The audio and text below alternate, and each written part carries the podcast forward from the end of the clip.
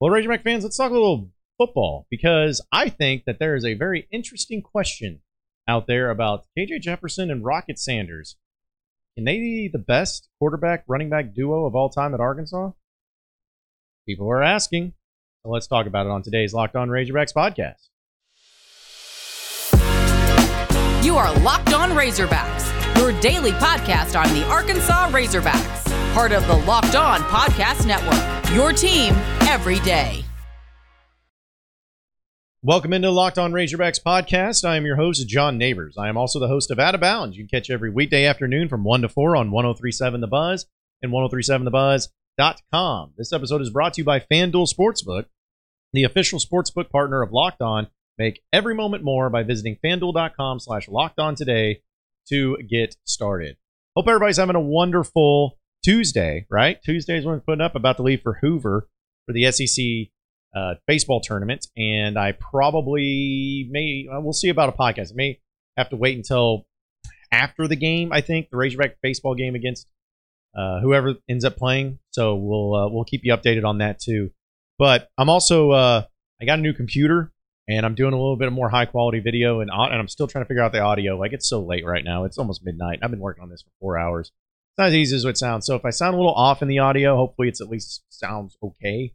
But uh, eventually I will put it together and get this thing hammered down. You're, I know you're probably frustrated by it, but uh, just trying to make it all be the best it can be. And sometimes it's a trial and error thing.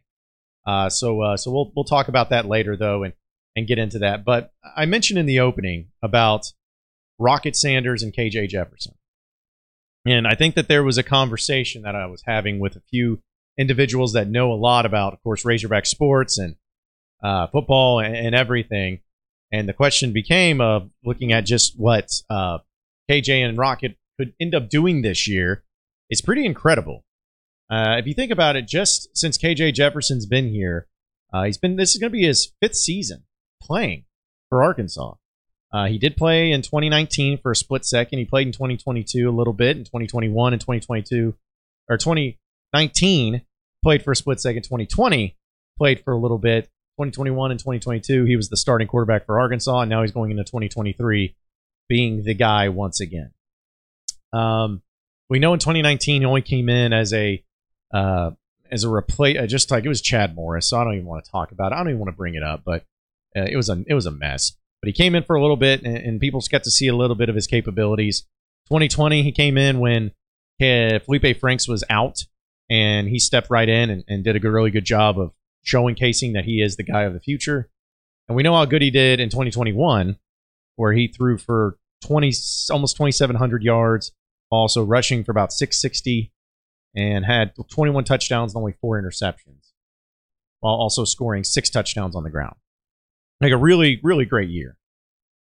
But people kept wondering, oh, that's just about Treylon Burks. Now, you know, they just it's easy when you have Treylon Burks out there to be able to throw those around. But then the next year, without Treylon Burks, he ended up having an incredible game, incredible season, where he didn't play two games essentially. Like he did not play two games in that year. And he still threw for 2,700 yards, 24 touchdowns, five picks, uh, threw 68% of his passes and rushed for nine touchdowns that year. So his stats increased and his box scores were great. And he was just a great overall player. Like he, he was awesome. And he was somebody that had all the right reasons for everybody to root for and to be excited about. And uh, I mean, it was just perfect. It was absolutely perfect for what Arkansas was trying to do uh, in the next level. And he's coming back. He's, he's coming back. He's healthy. He's looking good, feeling good. He got Dan Enos as the new OC, but it seems like everything's going pretty according to plan so far. But then you also throw in Rocket Sanders, who Rocket Sanders is entering into his junior year.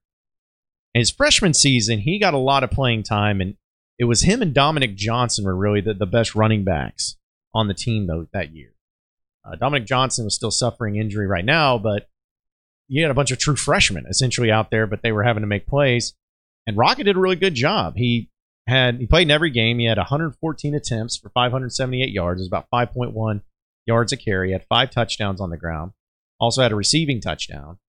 Uh, so nice little numbers there for a freshman. But then in 2022, he really bursted through the seams because Dominic Johnson was out for the whole year, uh, and he ended up rushing for 1443 on 222 attempts, six and a half yards per carry, had 10 touchdowns on the ground and two through the air, and had over 1,700 all purpose yards and 12 touchdowns total.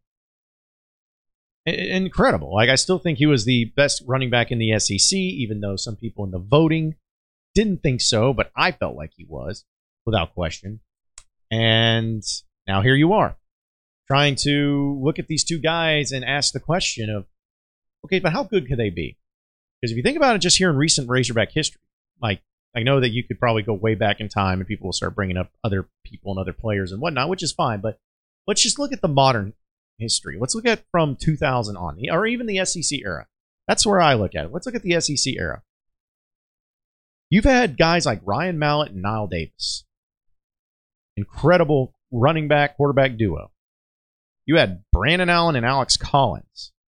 Also, incredible quarterback running back duo right there. But besides that, you had maybe Austin Allen and Rawleigh Williams a little bit. Like they had a pretty good run. That was really it. Like even Darren McFadden, Peyton Hillis, and Felix Jones, when those guys were running through, they didn't really have great quarterback play.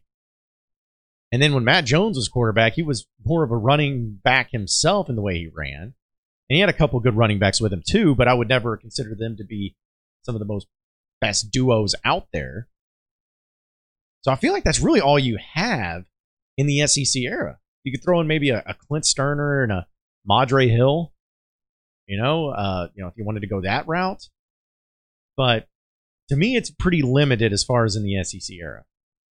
So when you think about that and you start ranking the, the different combos when it comes to all of those things, who do you feel good about? Like who, who do you think is going to be that person that takes it to the next level or that that you know that group that really puts it into perspective and really makes it great? It's hard to really tell. It's hard to really know one way or the other, but I would certainly argue that KJ Jefferson and Rocket Sanders right now are in great position to be the best. I would probably say Mallett and Knile Davis were the best together, but that was also only for one year. Remember, because Knile Davis dealt with injury. And so you only had that for one year. And the same thing with like Alex Collins and Brandon Allen. They only had one year in 2015, which who was the uh, offensive coordinator for that? Forgot it. Of course, uh, how could you forget? So I started thinking about that. I'm like, okay, it could truly be the best quarterback and running back duo in Arkansas history, at least in the SEC. And the way that they've been going and the trajectory and where they're trending and all those things, I don't think it's too crazy and I don't think it's out of the realm of possibility. Like, I think it's legitimate. And Razorback fans have reasons to believe it's legitimate. So, what's it going to take for them to do that? Well, of course, the success of the team always goes along with it because you want the players to be on a successful team that actually moves forward and have some success there too. So, what are we talking about here? What are we looking at here? Well, I believe that if you can get KJ Jefferson to elevate his game to where he is a 3,000 yard passer, I'm not saying that's the only way he can be successful, but if he gets that 3,000 yard mark and you also have him rushing for 800 yards. Yeah, not out of the realm of possibility. I don't know how much you want him running, anyways, because uh, you want him to stay as healthy as possible. But we know when Jalen Hurts was there with Dan Enos over at Alabama, Jalen Hurts almost rushed for a thousand yards. So I think it'll be part of their game, especially there's a major weapon like that. But I feel like if KJ Jefferson gets that 3,000 yard mark, and we'll just say 800 yards. Say it's like a, an incredible year, like all SEC caliber season, and possibly even in a Heisman Trophy race. And Rocket can even get close to replicating what he did this past year. I mean, he rushed for over 1,400 yards this past season on six and a half yards a carry. That's not easy. That's not just, you know, chump change. That's a, an incredible year. So I'm, I think it'd be almost unfair to ask him to replicate that as far as the numbers go. But even if he gets close, Folks, I'll go out and say it. KJ Jefferson and Rocket Sanders will be the greatest quarterback running back duo in Razorback history. If they have those types of numbers, like they're already, they already had a great year last year, but when you get two years of them, that doesn't happen very often. All the ones we just mentioned, you only had one year of, really. And then in other cases, in other parts of history too, you didn't always have it overlap and, and go together. So I think Arkansas is in great shape to be able to to make this to where it's like exactly what you want it to be and how you want it to be uh, when you're putting together an offense and trying to take those next step further. But I just thought it was a really interesting thing of uh, knowing in this day and age too how many running backs you go with. Like Arkansas's got a lot of talented running backs to to deal with and to to have, and uh, I, I, just think that they're in a great position to where they can make it, you know, take that next step forward there too. Uh, we'll talk a little bit about baseball on the other side of the break. First, I got to tell you about FanDuel. And folks, we know the NBA playoffs and the conference finals going on. Right now is the time to go with FanDuel because new customers get a no sweat first bet up to $1,000. That's right, $1,000. There's no better best place to bet when it comes to playoff action than America's number one sports book, FanDuel. So visit fanduel.com slash locked on and get a no sweat first bet up to $1,000. All you got to do is just go to that website, fanduel.com slash locked on. FanDuel, the official sports betting partner of the NBA. You are Locked On Razorbacks, your daily podcast on the Arkansas Razorbacks, part of the Locked On Podcast Network. Your team every day. All right, so continuing on with the Locked On Razorbacks podcast, uh, I wanted to give a shout out to old Dave Van Horn, baseball side of things, as it was officially announced that he was named SEC Coach of the Year. Rightfully so rightfully chosen. And no, there was no co SEC Coach of the Year. It was all about Dave Van Horn. It's his 21st, uh, this is the official release from Arkansas, but he's the 21st for, for a season as a head coach. And it's the fourth SEC championship in the second to last three seasons. And he was voted the SEC Coach of the Year for the third time in his career when he won in 2004 and also in 2021. He led the Hogs to their second and third conference titles and he is one of three active coaches, along with Tim Corbin at Vanderbilt and Florida's Kevin O'Sullivan, to be named the SEC Coach of the Year at least three times. And I, I again, I think that he's going to have to be in the mix for the National Coach of the Year. I don't think he'll win it just because I don't think people really watch or pay attention to as much baseball as they probably should, depending on what part of the country they're in. And so, you know, maybe they give it to Wake Forest's coach Stanford is really good, but I'm like, okay, I'm not, you know, I'm not. Maybe I'm the one that's like kind of poo pooing on it, but I'm like, eh, whatever. Like, you know, is that, does baseball really happen out there in the Pac-12 as much as what people try to make it out to be? I don't know, and maybe that's my fault. Maybe that's my problem, but. Uh, I feel like there's probably out there people in the West Coast that feel the same way. They're like, I don't care about Dave Van Horn or about Arkansas. What do you do? Oh, okay, great. You won the SEC. Why would I vote you Coach of the Year? Well, it's when you actually dive into the details and start seeing exactly what he had to go through as a as a coach and uh, what the team had to go through with the amount of injuries for them to still win the SEC is stupid. It is so great and so stupid. I still it just like blows my mind. You know, it's it's I think like people bring up to me they're like, well, if if the coaches were just able to, you know, be out there and and just coach the guys full strength, you're telling me that they would have been like 56 and 9 this year and they would have just plowed through everything. And the answer to that is no honestly folks. Like i yeah i don't want anyone to be hurt and there's a reason why guys were starting. But you know we always think about it in the in the terms of whether it's football basketball baseball however you want to look at it. But you always look at it where it's like okay you got the starter and you got the backup all right? Well the starter's far and away better. And if the starter goes down the backup has to come in. We're screwed because there's a significant drop off. And there's a reason why that guy's starting and the reason why that guy is not starting. And that ends up being a problem. We see it happen all the time. We see it happen in football. A quarterback goes down. Oh, crap. You know, what, what are we going to do now? In basketball, oh, crap. Who's going to step up and, and try to make up for that? It's tough. But that's where I feel like it's not this year where if the guys stayed healthy for Arkansas, like all of them, I'm talking about all the pitchers, everybody, I don't think that that would have made Arkansas win 10 to 12 more games because I feel like when the starters are up here for Arkansas baseball, the backups are right here for the most part. There's not a significant drop off after them, but there are reasons and slightly being better, and the reason why those guys get the start. That's a fact. And so I started thinking about it. I'm like, you know, that to me is what's one of the most, if not the most incredible thing about Dave Van Horn and winning SEC Coach of the Year and why he should be National Coach of the Year is not just the fact that he's been able to navigate through this season and winning the SEC with the amount of injuries, but he has put together such an incredibly gifted team with overall talent that's through the roof that it's almost mind blowing to think about how this team has been able to do the things that they've been able to do, considering where you have limited scholarships at 11.7, uh, the, the highly rec- competitive recruiting in the SEC. You know, everybody's got a, a top class, it seems like. But in order to get guys to buy in and to be backups, which I, I love the quote that Dave Van Horn had when Arkansas was playing. Uh, I guess was it South Carolina or was it Vanderbilt? I think it was Vanderbilt. I man, I, I can't remember. I'm just my run days games are undue. But anyways, uh, it was when uh, Hunter, uh, not Hunter Hollan, It was when uh, Peyton Holt. Jeez, losing my mind. Peyton Holt was the guy that stepped up at second base when Peyton Stovall went out, and he was making great plays. And then Dave was just like, "Are you kidding me? That's my backup." You know, is what he's saying. He's like, because that was the plays that he was making. He's like, "That's my backup." I think it was Vanderbilt. But the point is, is like he he's just like that, that guy's making plays, and and but he called them not backups. He says, "I don't call them backups. I don't refer to them backup. You're a future starter." Which is, you know, way maybe a coach speak of way of approaching it, but I appreciate because I think there's a lot of truth in. I think it's something that they buy into. Hey, we're we're not we're not scrubs. We're not trash. We can step up and we can come into these roles and we can play and we can play at a high level.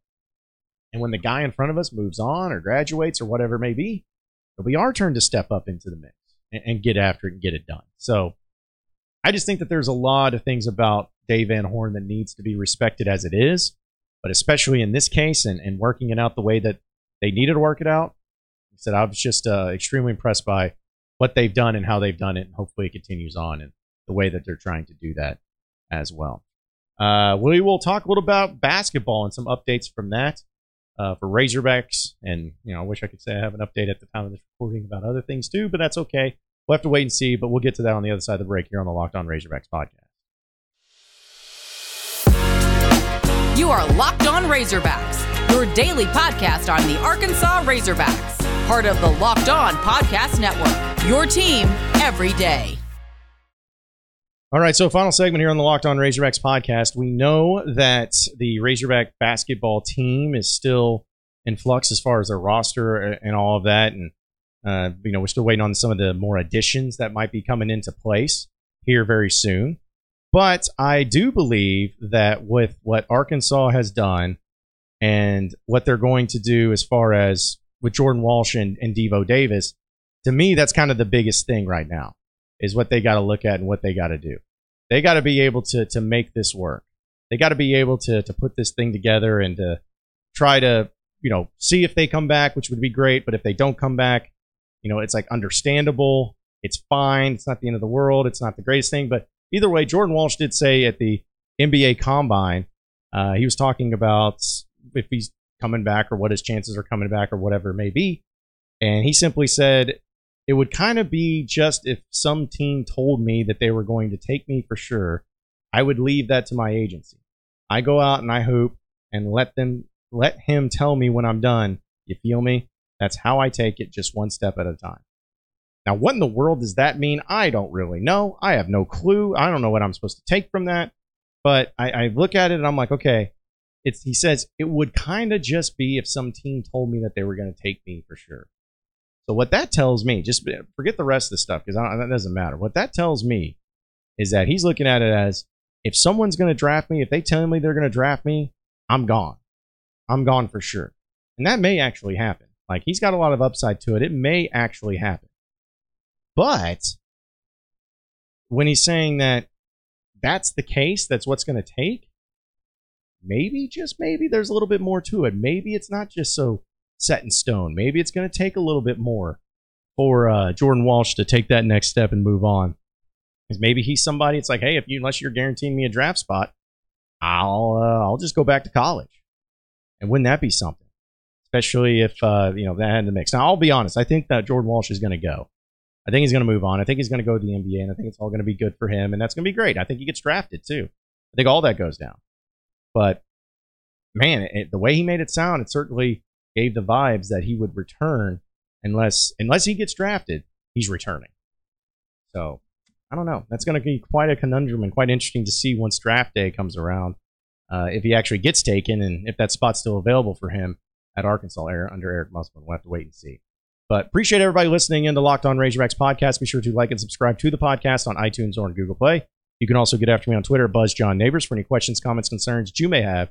We'll keep it going from there. Same podcast time, same podcast channel tomorrow afternoon. Have a great day, everybody. We'll see you then.